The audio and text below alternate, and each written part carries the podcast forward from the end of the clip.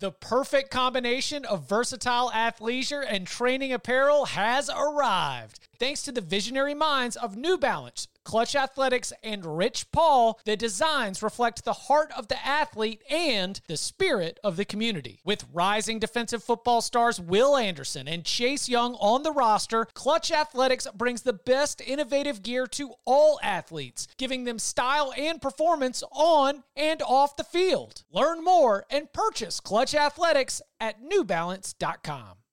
The all new Hyundai 2024 Santa Fe is equipped with everything you need to break free from the dull work week and embark on an adventurous weekend with your family. The all new Hyundai Santa Fe's features ensure that you can take on any adventure. What kind of features? Well, how about the available HTRAC all wheel drive so you can take on the dirt trails and kick up some mud? Or the standard third row seating so your whole family can experience the thrill together? How about available dual wireless charging pads so no one gets stuck in the great outdoors with a dead phone? We're always trying to think about those great spring and summer getaways, but with a car like the Hyundai Santa Fe, anywhere can be your next adventure. To learn more about the all-new Hyundai Santa Fe, go to hyundaiusa.com or call 562-314-4603 for complete details. Learn more about the all-new Hyundai Santa Fe at hyundaiusa.com or call 562-314-4603 for complete details. Welcome back to the Cover 3 podcast with your hosts Chip Patterson, Tom Fornelli, Danny Kanell, and Bud Elliott. It's your call for the best college football coverage from National Signing Day to the National Championship and everything in between. CBS Sports presents the Cover 3 Podcast. And welcome back to the Cover 3 podcast here on CBS Sports. That's Bud Elliott. That's Danny Kanell. That's Tom Fornelli. I'm Chip Patterson coming to you live at youtube.com slash cover 3 and everywhere you get your podcasts on demand. Thanks for hanging out. Smash that subscribe, smash that like, and come and join us in the chat, aka the Cover 3 Tailgate, which has been rocking and rolling here on a Thursday. Interactive because we're going to be opening up the big old bag of mail. You go, you leave us a five star review, and in that review, you put your question. We will put it in a future mailbag episode. Also, says the Cover 3 Tailgate is loyal with us all through the year. You know, we are also going to be taking questions from there. We've got some big headlines right after we got off the show. Alabama had another former five star enter the transfer portal. We'll get into that. Uh, a few sort of not necessarily like big time headline, but a little bit of movement on the coaching carousel uh, as well. Uh, we will, before we get into all that, hit some of the early birds because we want to reward those of you who show up and get the questions going. So, Alex, who jumped in almost an hour before we got started, says in the cover three tailgate, would some of the coaches from the pre transfer portal era be as successful with the way they treated players and amassed talent through deceit Example Urban Meyer at Florida. Okay, I'm reading this live now, and I will say that we can maybe put the p- treatment of players and deceit and Urban Meyer maybe to the side. The first part I do think is interesting. Would some of the coaches from the pre portal era be as successful uh, as if we look at the portal era now? It's a pretty loaded question there. That is. Yeah, we, we, we, don't know that Urban Meyer was lying when he said that God, you know, had the vision for him in, in the dream that, that, the player needed to play for him, right? Like it is possible that happened. Who knows? Isn't every facet of recruiting? I don't know. I mean, deceit's a really strong word, but there was a phrase that went around Florida State when I was there. Brad Scott was our offensive line coach, and he was one of the best recruiters we had and he was one of the most hated coaches once you got on campus. Oh. Everybody could not stand him. And he used to say, like, I remember in training camp, like it was yesterday, he would yell, and everybody be like, you'd see these freshmen, like, who the heck is this guy? And he had a line. He's like, the honeymoon is over and the marriage is about to begin.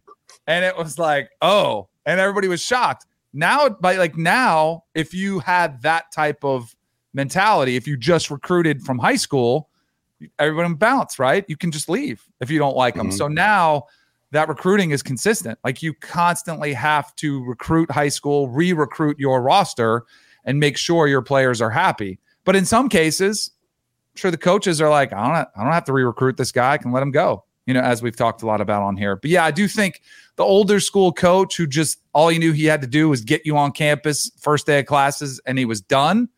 Those days are long gone. Hell, you're still kissing their ass even after they commit to another school because you know they might enter the portal and come back. Exactly. Um, I, I, I think the question though it it depends. Like, if Urban Meyer just jumped right back into coaching right now, I don't know if he would be able to have the same kind of success if he brought the same approach he did before. But I mean, Nick Saban started off pre NIL and adapted, and now he's you know retiring. A lot of these coaches that are currently coaching started off pre NIL, pre transfer portal, and they have adjusted. So I think a coach can adjust, yeah. But if it's a coach like Urban Meyer in the example who's been sitting out for however many years now, it'd probably be a lot more difficult. Like I, I think Kirby has a chance to keep it rolling, but he already had it rolling pre NIL and pre portal, right? Right. Can a, a new guy who has not had elite success come in and, and match like what an Urban or a Nick did? I I have my doubts because I, I think it's going to be harder to keep rosters that are just stacked one to 85, right? You, you're going to have to play more young guys or more less talented guys. You- uh, You're not going to have quite as many studs stick around. Now, if you're doing it right, you're still getting to, you know, self-select the very best of all the four and five stars that you sign. And the people who are taking the guys who are leaving your program are getting you don't want to say scraps, but clearly like they're, they're you're getting seconds, right? Like not the guys that the program chose to keep in most cases. But sometimes those guys turn out really good. Drew Sanders went to Arkansas first round pick, right? Jermaine Johnson went to FSU first round pick, or I think Sanders went first round, right? Or at least pretty high pick. First or second. Yeah. Um, so I, I think it's tougher to keep your roster loaded one through 85. And I think we'll have probably more parity because of it among the top teams in this new era. I don't think we're going to have the parity one to 133, but we've ne- really never have, honestly. Well, I, I cannot believe you guys are missing it. You know who would not be as successful in the pre NIL, pre transfer portal era if we had transfer portal and one time transfers and the freedom Dabo. of movement? Bear Bryant. Oh. All right. Bear Bryant was signing 45 players a class. They had 140 scholarships on the roster. You're telling me Bear Bryant is going to win six national championships when everybody's coming to feast at the roster the same way that everyone's feasting on Alabama's roster right now.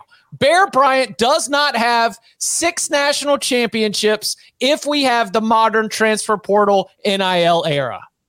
You're you're saying that the culture and Bear Bryant's program wasn't strong enough to keep those guys together, Chip. I don't think so. I think it's very difficult. I mean, how do you even maintain that relationship? You can't do the Hugh Freeze and put on the headset and play Fortnite with the recruit trying to lock him down. All right. This Bear Bryant we're talking about. There ain't enough carrier pigeons in the state of Alabama to be able to maintain all the contact that you need to recruit and re-recruit your roster. So yeah, any anybody who had a lot of success and was oversigning in the pre-portal era I mean, Bud just mentioned it's difficult to do it one through 85, and 85 is something we have cut down to. So, yeah. um, all right, let's speaking of that, uh, let's hey, let's we we Andy and his team did such an amazing job. We got to at least show the art. So let's jump on into the portal.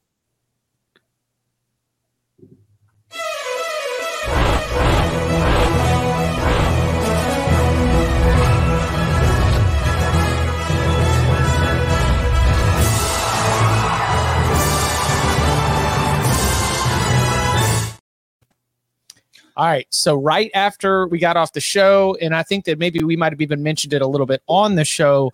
Um, we were wondering about Kadyn Proctor, the former five-star prospect who was a starter for his true freshman season. He has the he did not need to grow into his body. His body was ready to go and play at a high level right away. Tom, two things. Number one, I saw you um, detailing some of your observations from studying Proctor throughout the season, and what did you see in terms of his growth? And two, these uh, these these crystal ball predictions, they've got him going to uh, the uh, the offensive line machine that is uh, that is the Iowa Industrial Complex. So what what do we make of Proctor and goodness gracious, what that could be for the Hawkeyes if they get him on board? I was I was told by one Alabama fan that Kadyn Proctor's the system left tackle. So yeah, I mean, you got all these players are overrated now. overrated. Yeah. um, Proctor, like he he's, comes from Iowa, where he wasn't playing against the stiffest competition in high school, and gets thrown at left tackle for Alabama in the SEC. You'll be shocked to learn that he kind of struggled early in the season getting up to speed. But as the year went on, I mean, this is something like this was the Alabama offensive line as a whole. We, we talked about it on the show during the season. We talked about it heading into the playoff when you were trying to evaluate this team. The line was bad early in the year. Proctor played a big role in that because when your left tackle is struggling, most of your line is going to struggle. It becomes hard to pass protect that way. But he got better as the year went along. He wasn't perfect. He wouldn't be somebody I would consider an all American or an all conference player. But for a true freshman starting in the SEC at left tackle every single game, I thought he was playing well. He wasn't a detriment. And I think that he's a he was a very highly rated prospect for a reason. He has the frame, he has the athleticism, and he was learning how to play the position as the year went along. And I think this is a guy that would very rarely come available in the transfer portal, in that you're going to have three years of a left tackle who could, by the time he leaves school, be a top five pick in the NFL draft. So he is going to get a lot of interest in the portal. I think Iowa is mentioned for obvious reasons. He's from Des Moines. Iowa, he was where he was committed to originally before he flipped and went to Alabama. But I think that's where everybody's connecting the dots. I think that's where he's most likely to land. But at the same time, Iowa doesn't have an offensive coordinator yet, so there could be other there could be wiggle room for other schools and programs to step in. So it'll be interesting to see where he lands. But he's he's a very good prospect. He's going to have a lot of high interest. Yeah, uh, that that guy looks more intimidating than a lot of the guys that are professional wrestlers. He's an 18 year old kid who has an enormous body. What we see in, in development is that those guys who are that big usually take a little longer because that's just a lot of body to coordinate. Mm-hmm. Okay. And despite all that, he started from day one for Alabama and he had one of the highest one on one pass blocking rates in the SEC. So Alabama must have not thought he sucked because they didn't give him help hardly at all. All right. He actually, the pressure rate allowed by him was pretty damn low. Now he allowed a lot more sacks. So he allowed 24 pressures and 11 and a half sacks. And who now, are those sacks is, on? Right. The sacks are in large part on Milroe because he's, yes. his pocket presence is like zero. So, yeah, like to me, there's probably three guys that Alabama is really bummed to lose Proctor, Downs, and Bond. Those are like the three proven high level guys that are like, damn it. Now, I think they're probably pretty annoyed to lose all the other guys who would have been depth, and some of whom would have con- like at least I don't know if they would have started, but they, they would have been in the in the running to play snaps for Alabama. So yeah, I, I think Proctor's a really high level guy. Is he an NFL left tackle? And it'll depend on the beat. But you, you don't run him out there for that many snaps without giving him some kind of chipping or, or, or double team help as an 18 year old kid at left tackle uh, if you don't think he can play. Did you guys read uh, Steve Wiltfong's uh, Steve Wiltfong's piece where he talked to Gary Downs, father of Caleb Downs. I thought it was really insightful, uh, yeah. and it puts things into perspective for you because you know clearly Bama fans are you know losing their mind. How could we lose him? How could he leave? You know what about you know what he done? So Gary Downs told Wiltfong there are so many factors. Unfortunately, some of the things he went to Bama for are gone. The whole coaching staff is now gone. Obviously, Nick Saban is an X and O wisdom and scheme, playing for the goat, running his defense. He was the stabilizing force. Charles Kelly left to Colorado, now at Auburn. Pete Golding left for Ole Miss. Uh, T. Rob gone to Georgia. Guys like Sam Petitto, he spent a lot of time with. Freddie Roach and Robert Gillespie are still there, but every coach he built a relationship with and taught him the defense, they all left. I mean, like, what more you need to hear than none of those guys are why you went to Alabama. None of them are one who taught you how to play, and they're all gone. Like, this should be a good thing that he is allowed to leave. And I think it is. Um, and it's just, I, I thought it really put things into perspective to hear his dad kind of say those names and be like, yeah, n- why would he stay? They don't they don't come for the logo. They well, for the logo. They come for the coach. right? Like Nick, Nick Saban is much bigger than Alabama's program. You know, it it without without Saban with their NIL structure right now, as it currently stands, they're just another SEC team with a lot of history. but, but they're, they're, they're a team that guys don't know who these coaches are, who they hired, in large part. You know, like Ken Wommack is a guy I think people in the South know, but these players don't.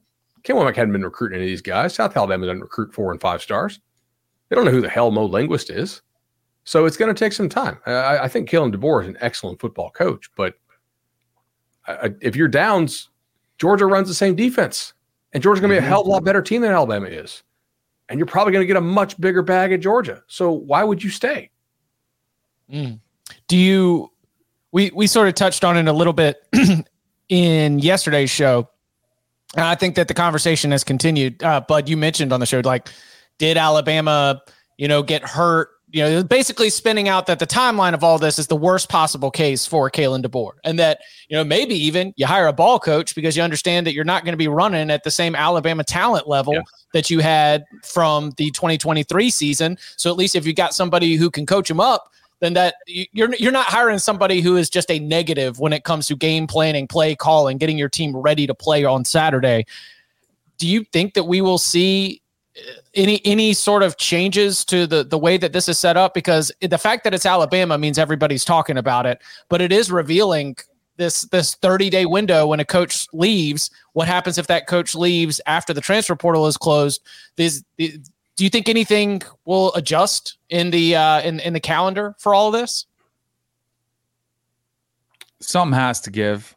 Well, I think what it has to give is this is just another messy reason that gets us to the end. It's like right. we are in we need to hit fast forward like four seasons. Yes. Maybe less, but I think that we are in the growing pains of getting to where college football will be. And this is just one of several examples that get pointed to often where it's not it, it can be better, but there's not an easy fix because then there's something else that needs to be fixed along the way. We have just been putting duct tape on all of the issues, and until we get to something that is more equitable for both sides, that which is probably revenue sharing, collective bargaining, all those things, then it, it's going to be difficult to be able to keep putting little band-aids and duct tapes on on every single leak that you see. I don't you know, know if this answers the question you were actually asking, but you mentioned the 30 day window after a coach leaves. Does that really have to be 30 days? Like, wouldn't 14 be enough to kind of yeah. understand whether you want to stay or go? As somebody who has to cover this, yes, 30 is too many. Let's exhausting. If you did 14, though, I think you'd have more guys jump in, not less. Interesting. Because it, it, shortens the window. Like 30, mm-hmm. it's like, hey, man, you got 30 days to jump in. You don't have to jump in right this second. Right. Well, that so that you was uh, Rick Neuheisel, who you know works on Sirius XM CBS as well. He said the portal for these players shouldn't open for two weeks, then be open for two weeks, so that the first coach has the first right of refusal. Right, the new coach has the opportunity first, so they don't make the rash decision. There's one big pesky problem in all this. This thing called school. like it really like in the calendar we can look at all that the windows that are open the windows are there because of school and that's the issue. And that's why I think with Chip, you're talking about like we need to fast forward to where we figure out are we even including school anymore? Are we even going to have this? You know, I don't, I don't want those nerds worried about class on my team anyway. I want football players. right. Listen, there can be nerds. a very competitive academic league that we will also talk about here on the Cover Three podcast, and then we will have the national championship, you know, given to whoever wins at the highest level when academic bulls start selling out 100,000 seat stadiums, then I'll give a damn about these kids going to class. and you know what's crazy is it not going to get any better because next year, guess what we'll be talking about right now? Setting up the championship game. Championship game. So like mm-hmm. we like we could have had multiple rounds of these if there's a coach that maybe gets a promotion to a bigger school or you know this it's only going to get the problem's only going to get worse. Yeah, like team harder. gets bounced in the quarterfinals right. on January 1st, then that's on the 3rd, and then another school is hiring from the semifinals because they lost their coach. I mean, the yeah. the 1 month long playoff from December 20th to January 20th, my broken business brain was like content for a month. this is going to be fantastic. So, like when Kalen DeBoer gets fired after his third quarter finally only appearance, right. this will all be there again. Yeah. Uh, this it's I don't I don't have the answers. All the coaches I've talked to say the same thing more or less, which is I'm not smart enough for that, but I hope somebody is. And I think that hopefully enough people talking about it will inch us there, but it sure seems like we just got to hit the fast forward button. It's going to be a couple messy seasons uh, as we figure out what the future of college football looks like at the highest level. I asked a lot of coaches at the convention. I was like, "Hey, what what do you want to see changes wise that you think won't get nuked in court?" And, they don't know what'll get nuked in court. I'm no, they got a pretty good idea. Like if it's if it's stuff that like obviously restricts players' rights when coaches can move and then you make the players not be able to, like that's going to get beaten. Yeah. Because they're like, you can't talk out of both sides of your mouth. Not employees, but yet we have non compete type restrictions on them. Courts already don't like non competes for actual employees. They definitely don't like you putting non competes on people that in your same filing you're saying are not employees. But one thing I thought was interesting is, is they do think that they might be able to push through an NLI, not NIL, NLI for transfers. That way you don't have to worry about your transfers getting flipped. Like right now, transfers don't actually sign any documents that lock them mm-hmm. into a school. The only thing that locks them into a school is enrolling. And of course, you're only locked in for one semester, right? Because you can transfer again after the spring, which is preposterous, but that's clearly it, it logically follows if you're saying these guys aren't employees, they should be able to have unlimited freedom of movement. So, what they don't want to do is have to continue to recruit guys. Like, let's say you tr- you commit to me as a transfer in early December, and yet my semester doesn't start until January 12th. They're saying like that is something that probably wouldn't get struck down necessarily, or could last a couple years until we get this whole thing figured out.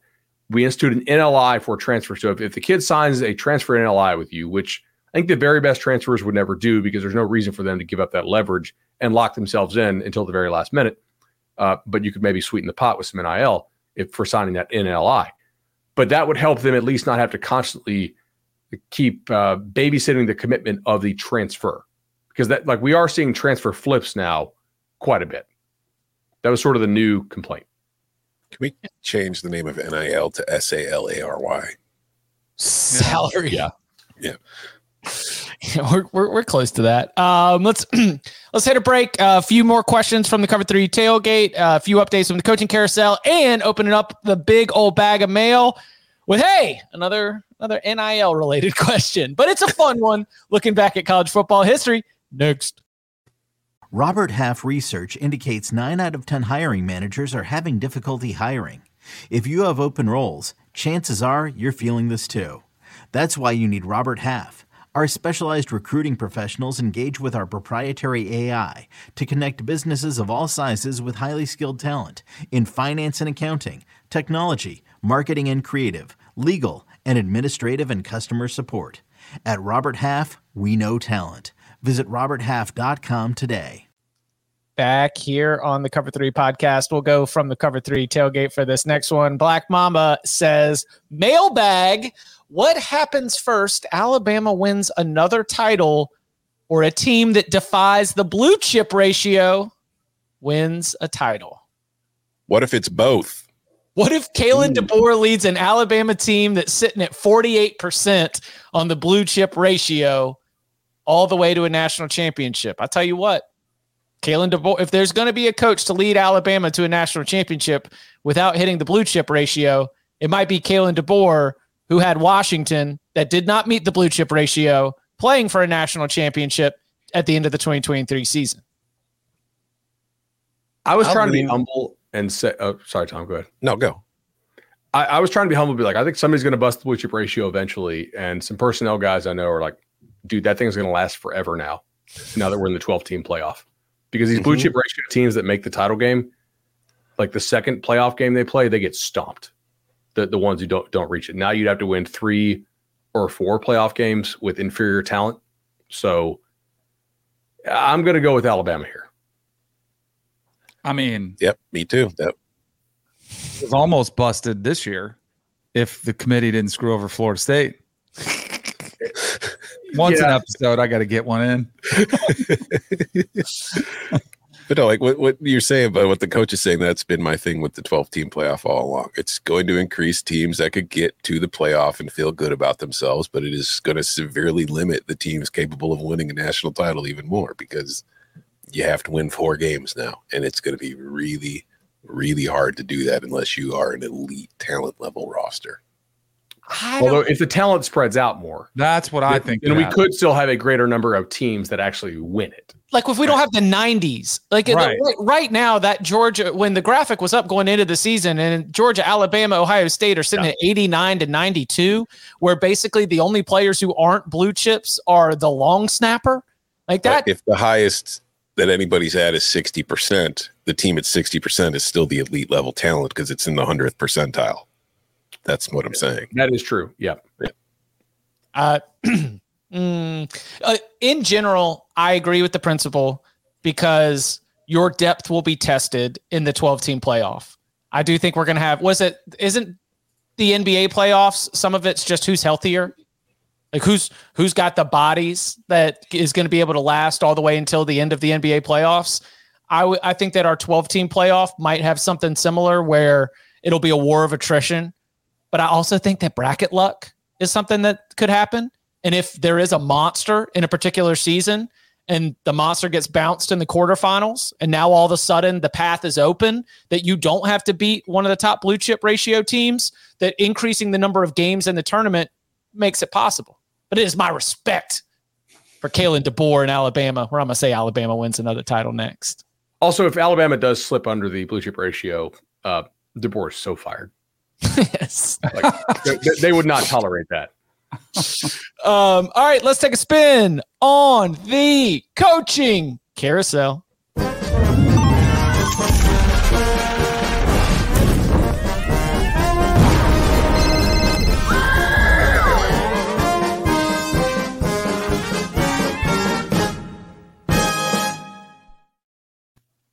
Just a couple quick notes here. Um, South Alabama loses Kane Wommack to go be a coordinator for Kalen DeBoer.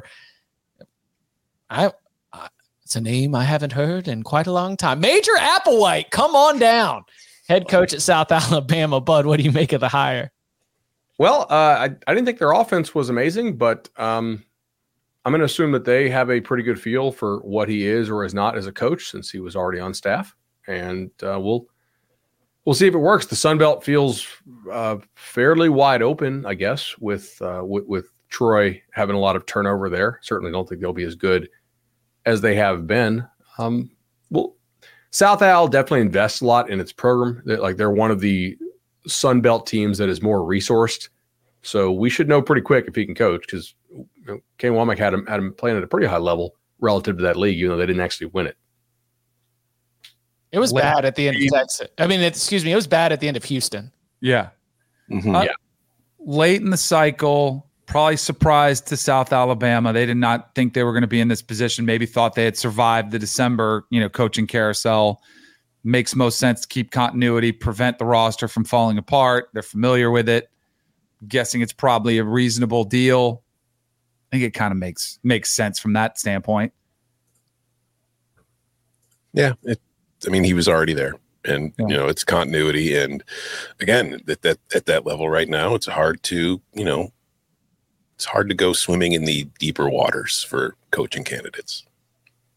And then on the assistant side of things, after initially uh, unintentionally revealing to all of us that Ole Miss was looking at either a player from Virginia Tech or Boston College, you know, and boasting that Derrick Nix was very much still a, a part of the staff, amid rumors that Hugh Freeze and Auburn were looking to make him uh, a part of the Tigers staff, we do get news broken by Lane Kiffin himself, not Auburn and not Derrick Nix, that after 16 years for Ole Miss, Nix will be leaving to go to uh, the former division rival or the conference rival, Auburn, where, according to Lane Kiffin, he will be the full time play caller for the first time. Interesting here. January 9th, reports indicate that Hugh Freeze says, I'm going to be the play caller. January 17th, Lane Kiffin congratulates Derrick Nix on being the full time play caller. Danny, did the did the Troll King just drop Oh. another heater right now? I only wish Lane Kiffin was as entertaining in person as he was on X. I mean, he is the most entertaining. But if you like, if you meet him in meetings, he's not. He comes off disappointing, right? He doesn't bring these type of bites and sound. Occasionally, he will before a game when he says, "Get your popcorn ready." But a lot of times, he uh he's not as willing to talk the trash I mean, this is the ultimate troll. Right wait, here. wait, wait. You're telling me there's somebody who's more willing to talk trash online than in person? Get the hell out of here. But he has been needling Hugh Freeze for weeks. Yes. He's what he needling does. all, uh, Alabama overnight, sending pictures around Tuscaloosa. like he's, he's, that's all he does is needle different people, and I love him for it. But this might be one of the most masterful troll jobs I've seen. hmm No, it was hilarious. It got a genuine laugh out of me when I read the uh, the, the statement on Twitter. he undercut him on the announce. I, I did see from some Ole Miss fans, they were like, Derrick Nix deserved better than to just be like an object of your troll. And like, I, I cannot relate to that. I'm sitting here as some of the audience that Lane Kiffin was speaking to. I got a huge laugh out of seeing it. And especially as it goes into the rivalry with Hugh Freeze. So, yeah, may, may, Derrick Nix, I'm sure he's going to get a great contract. He's got a great opportunity as, according to Lane Kiffin, the full-time play caller. But do you think it's a good hire for Hugh Freeze as he's trying to fix an offense that was woeful, um, you know, by his own standards this past season? I don't really have much of an opinion on it. Like to me, I, I think Hugh Freeze is either needs to win in 2025 slash 26 or he gets fired. Right. Like I don't think there's really high expectations for Auburn to take a massive jump this year. The schedule's still really tough. The recruiting class they brought in, I think, is really special. Like I I'm much higher on some of the guys Auburn signed than the industry is. I, I think they have some real difference makers. So uh, those guys will be sophomores in 2025 and that is the year upon which Hugh Freeze will be judged. I don't really care. Also, he should have a new QB by then. Yeah, right. Exactly. I mean, it, this was not a good year for portal quarterbacks for the most part. Like it wasn't. There, there weren't a lot of studs, but uh, Auburn should have some money to go really buy a special guy for twenty five and get that thing rolling because they will have some really, really talented receivers. I'm sure whatever money a guy in year two, which I'm I'm skeptical of, but we'll see. I'm sure whatever money, the raise that Derrick Nix is getting paid makes up for whatever feelings were hurt with the troll job. But Lane, uh, excuse me, Hugh Freeze's like comment in the official Auburn article. I'm really excited to reunite with Derrick here at Auburn. He's an extant, uh, outstanding recruiter and coach. Recruiter and coach. Like And he's think putting that's more- coaches in number two. recruiter and coach. Like he said, recruiter first, coach second. I think that is by design, whether it was meant to be or not. Um, I think that's a real reason why Derrick Nix is there. Yeah, Hugh you- Freeze gets it. You, you, you don't Yeah. coach your way to SEC titles. You, you, like Dan Dan Mullen found it out the hard way. You need to recruit your way to them. yeah. With, with many freaks. coordinators, with coordinators, it's great if they can recruit, but you don't want it to be their primary calling card most of the time. All right, let's go to uh, the cover three tailgate. Uh, Joseph Smith says, long time listener, first time chatter. My mailbag question: Y'all consider only a short list of program to be national content, national title contenders year in and year out. What can teams not on that list do to get there? Recruit. Get on the list. That's but I, I think to get there. See, this is where I do think we say get there. Case. Let's talk about the 12 team playoff because I think this is what makes it exciting. I do think there will be more teams, obviously, who are going to have a chance that will feel like they can win a national championship. And that's a good thing. Um, obviously, it starts with the program development, getting the roster closer to where it needs to be. Um, I mean, that's it is a talent acquisition business. That's what it's about. So- and then you got to kind of you got to get a culture builder, somebody who's going to coach the culture, then hopefully get a quarterback who can play. I mean, it's not I- impossible to get there. I think playoff contender and title contender are two very different things. Totally. Agree. And- And the question Yeah. said year in, year out, which is Yeah. why Yeah. like you can't you can't just go for the TCU example. You know, you can't just like nitpick even a Washington this year. We're talking about like national championship year in and year out. We're talking about a level that, for example, right now, Tennessee is trying to get there. So what are they doing? Investing and recruiting. Like I think Jason Cancel's comment is a very good answer. Let me pull it up. Jason can That's hilarious. Love it. Jason says, no, uh, step one, load up on portal talent. Step two, sue the ACC. I, I guess the the missing piece is over what timeline, because I, I think it, like the answer, if you're saying like within the next ten years, is basically nothing unless the sport the, the rules of the sport drastically change. But over like a a quarter century, if you get some things like massive migration of population to your state, you know, look look at the state of Florida. We we had air conditioning and mosquito control come along within about a 10 year period. And that was a huge deal because if it was hot as hell and you're you know, had a bunch of mosquitoes around, nobody really wanted to live down here. And the, the population of the state exploded. And then Disney came. So that can drastically change a program if you have available talent like crazy. That's not really within your control as a university. Uh, having some boosters hit the Powerball is another one. Like like if you had really really passionate fans hit the Powerball, that could drastically change it because then you could run an NIL payroll of like 13 or 14 or 15 million every single year and make sure that you always had top roster talent. You know, like that would be something for sure. Uh, but You're, are you talking literal Powerball or are, you, are we Yes. saying like figurative Powerball? no, like Yeah. the Powerball. okay. Um, The I mean, other thing I think you do is you push, you hope for the change that the massive change that's coming in college football. Maybe there is a salary cap. You know, like that's the other thing you can hope for, wh- right? Is one of push the for some sort of parity.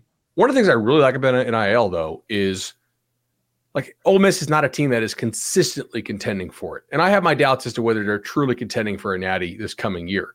But they certainly think they are, and they've identified a time where you have a lot of experience coming back, some spots on your roster you can really go and upgrade, and a favorable schedule compared to your normal standards, and you can go for it. Like previously, we didn't have the opportunities for for a program that wasn't a consistent contender to actually push their chips in now you kind of can. It, it's it's pretty fun to see.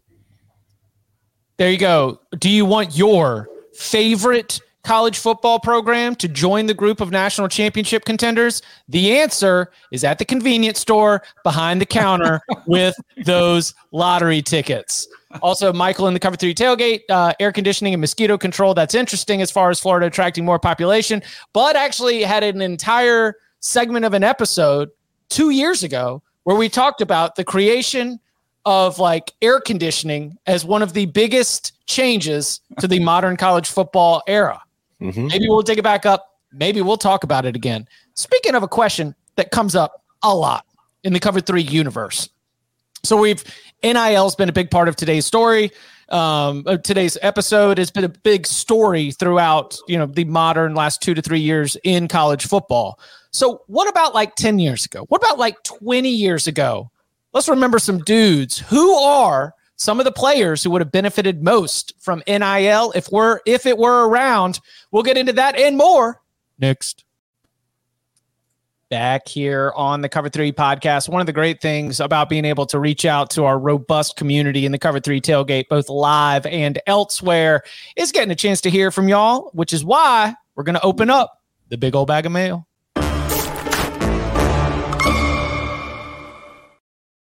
All right. So this first question, it some version of it seems to pop up from time to time, but especially with the the way that the conversations have gone here with the the portal and and you know that we talked about the NIL tax. It seemed like it was fair to hit up Quacker McGee's question from the big old bag of mail. Again, you leave us a five star review. In that review, uh, you put your question. We will grab it. We'll throw it in the big old bag of mail. Quacker McGee says.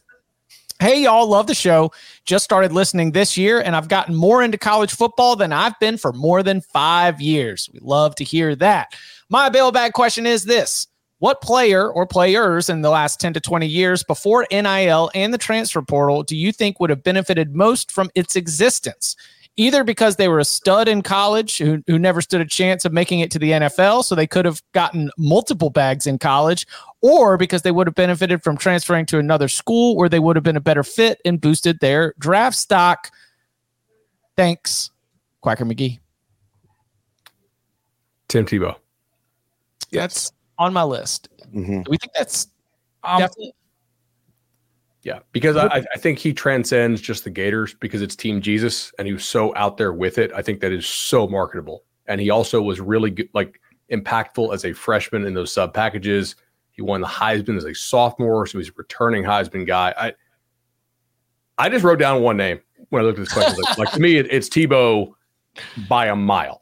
Plus, yeah, I mean, he still has marketing appeal now, and he hasn't. I mean, what has he done right in any mm. recent time frame to be like, oh, I understand why that guy's still getting commercials. Yeah, I think Tebow is the poster boy for this question. I think I going further back, I, I kind of approach this more from a aspect of guys who when it comes to benefit, like didn't have great pro careers. They were great college players. Cause I think if you look at it that way, like Cam Newton would have made a ton of money in NIL, but then he went on to make a ton of money in the NFL. So how much of a great benefit was it?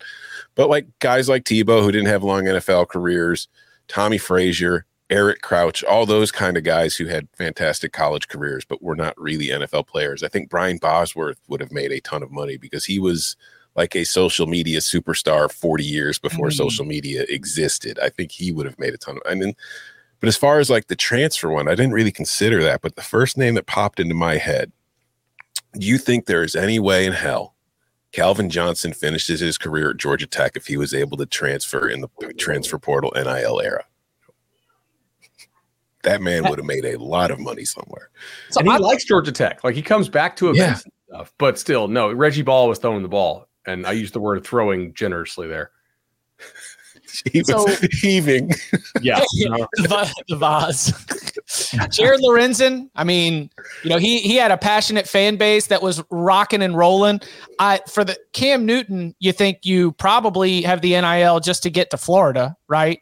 Mm-hmm. So then you leave Florida, then you get to reopen negotiations again. I mean, that sounds like you get multiple times at the pay window. Cam Newton's got to be on there for sure. He might have been Tebow before Tebow because he wouldn't have to steal a laptop.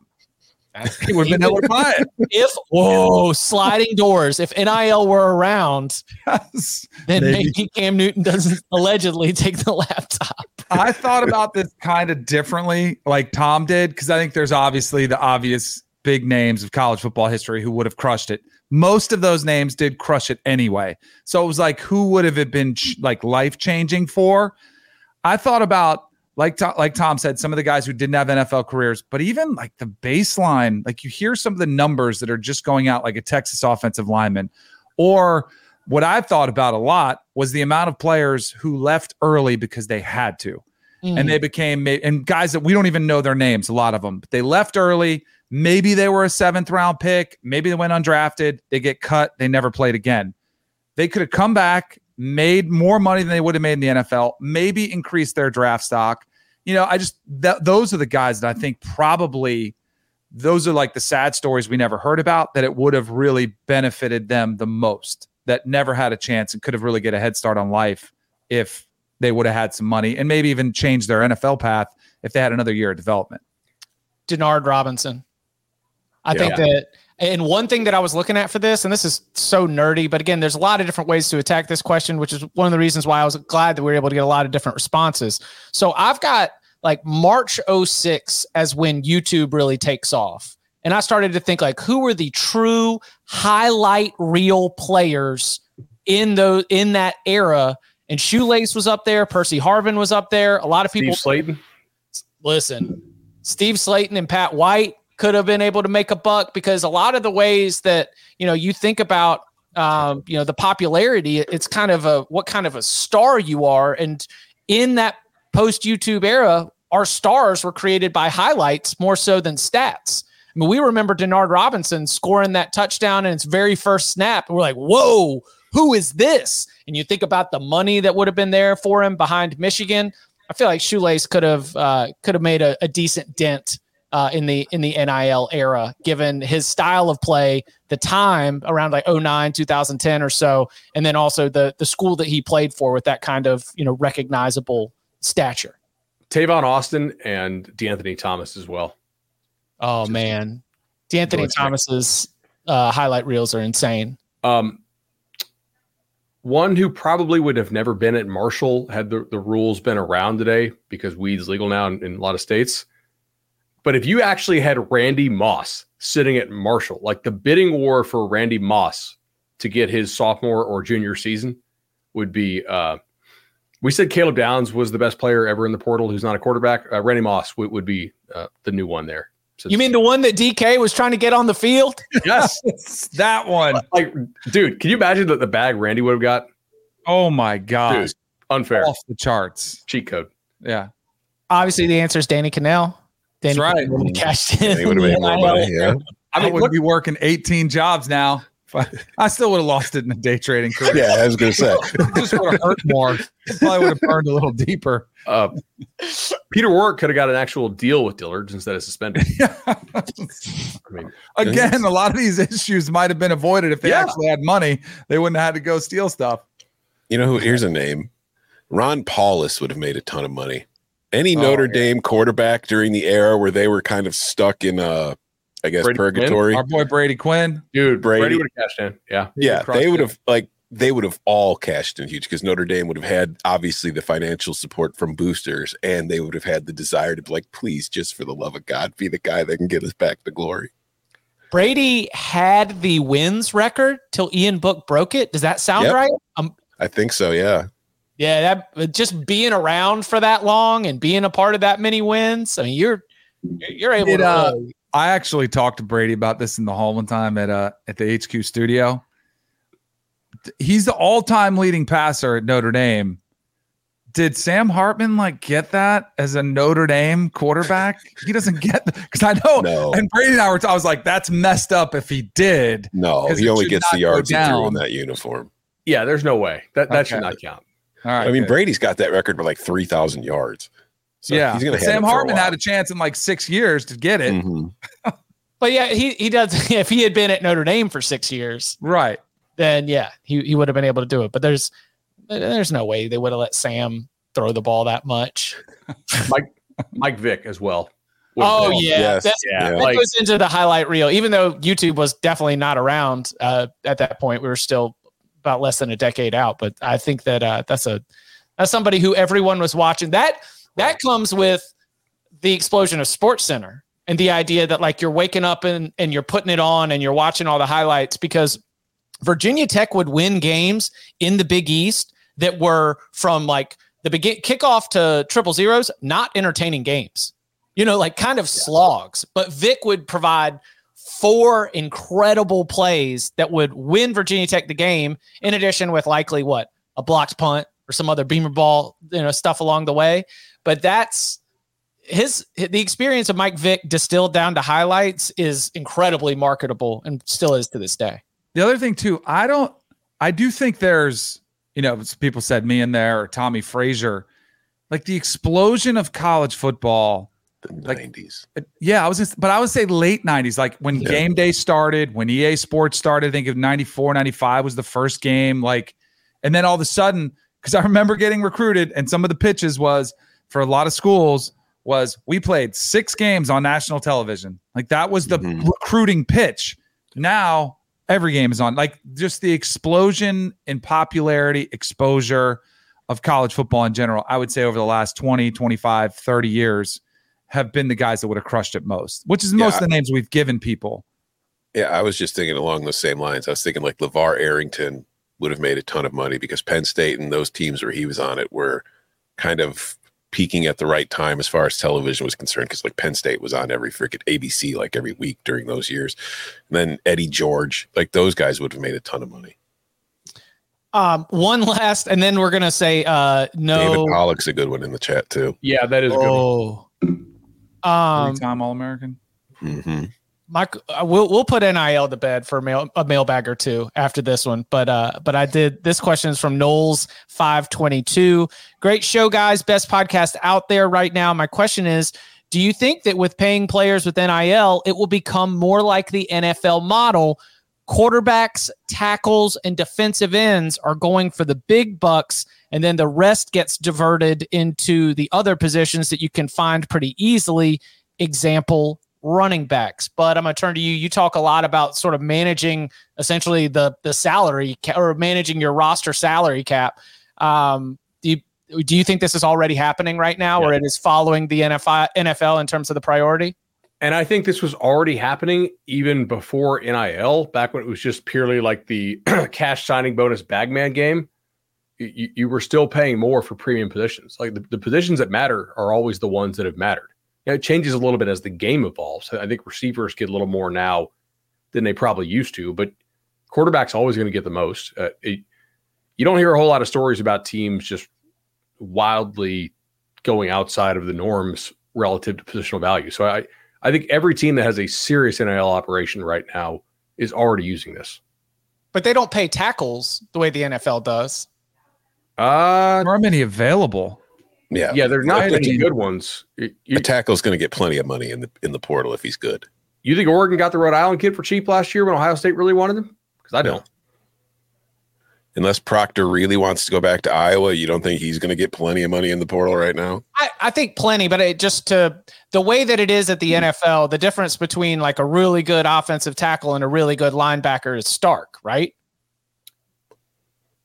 I think that's the case in both levels. Yes. Yeah. Yeah, Overall, in general, I think the question, I do think it'll follow the NFL model. Yeah. Like, I mean, we were talking about Quinshon Judkins. Like, I, if he, you know, Ole Miss, I think could have afforded to keep him. I think, if they really, really wanted to. I mean, Laremy Tunsil didn't drive by Florida, Florida State, Georgia, Alabama, Auburn, and didn't make the left turn on I 10 to LSU because he really liked Oxford.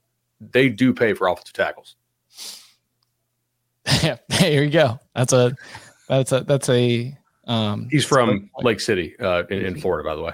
that's for those of you who couldn't Right along the way, I ten, bam. Yep. Yeah, listen, it's like uh, Indiana Jones. Go by the busy bee. Drive by map. You know, you just sort of see it weaving along the screen. All right. Uh, this one's a little bit more specific, and we do like uh, a lot of your specific ones because it taps into not just what you want, uh, but a lot of the fan bases that listen to us. So this is from SJ Hawks 27 mailbag. What can we expect from the USC defense in the first year of D'Anton Lynn at defensive coordinator? in terms of national ranking, players able to get in the portal, or even will they just be able to actually hit back when an opponent hits them in the mouth? I would say improvement. How much improvement? It- it- they brought in a lot of guys on defense last year in the portal. Uh, you know, less this year. They lose what Bullock. There's a couple guys who, who leave, but they still have some decent talent. This is a, like legitimately one where coaching could help, assuming Riley lets him run practices the way that he thinks they should be run. That's long been a question, right? Can you operate a really good defense with with the way that Riley wants to run practice? I don't know. We'll we'll see. Uh, but I I would expect improvement out of them for sure. I think they'll probably be a little more aggressive too. They're a little cautious for my tastes, the way that they kind of played. So yeah, uh, I I think you'll probably see. I think you'll probably see just better fundamental play, and I, I think that starts with tackling. It's it's one of the things we don't mention enough, but it's like I'm thinking back to the title game a couple weeks ago. Everybody's commenting about how great Michigan was at tackling. I don't care what scheme you run or what your plan is. The most important thing any defense will ever be able to do is tackle a guy when they get to him. And the teams that tackle well are going to be good defenses no matter what scheme you run. So if I'm USC and I'm these new coaches, that is the one thing I am addressing. And that's the one thing, like you're kind of hinting at there, but with the way they prepare and practice, you need to work on that because those you and it was the same thing at Oklahoma. Like they they don't tackle well. There's a whole lot of just kind of ole arm sticking out kind of stuff where it's just they're not really trying to go through the ball carrier and it kills them. And I think that's the one area they really need to work on. How have, good, Danny? they have an all-star cast of coaches, Mhm. right? They need to match the the roster with the coaches. Like and they have some pieces there, but I don't know. I think they'll be better. I think there needs to be a mentality shift. I think they need to get tougher physically and mentally. I think they need to get better at tackling. You know what's really hard to do today is get better at tackling when you're not really allowed to practice it much. And Mhm. there's so many things that the rules prohibit. So it is a lost art. Although the best teams in the country, they tackle well. You know, they figure out a way to get around it. They're pretty hard on their teams. I don't know when they do it. If it's in the spring training camp, they spend time on tackling technique and drills and get it done. Um, And- they've got to get better. not to derail the conversation a little bit, but like you if you watch the NFL playoffs this weekend, you saw a lot of horseshit tackling. And the reason for that is as they're playing all these games and they're getting later in the year, these teams they're not doing it in practice right now because they're just trying to get all these guys healthy for the playoff run. So you show up to the games and nobody can tackle anybody. And you're just hmm. seeing like the Eagles in that game against Tampa the other day. How many tackles did that secondary miss? Like you saw just guy it's it's a fundamental that you just kind of everybody's kind of pushed aside.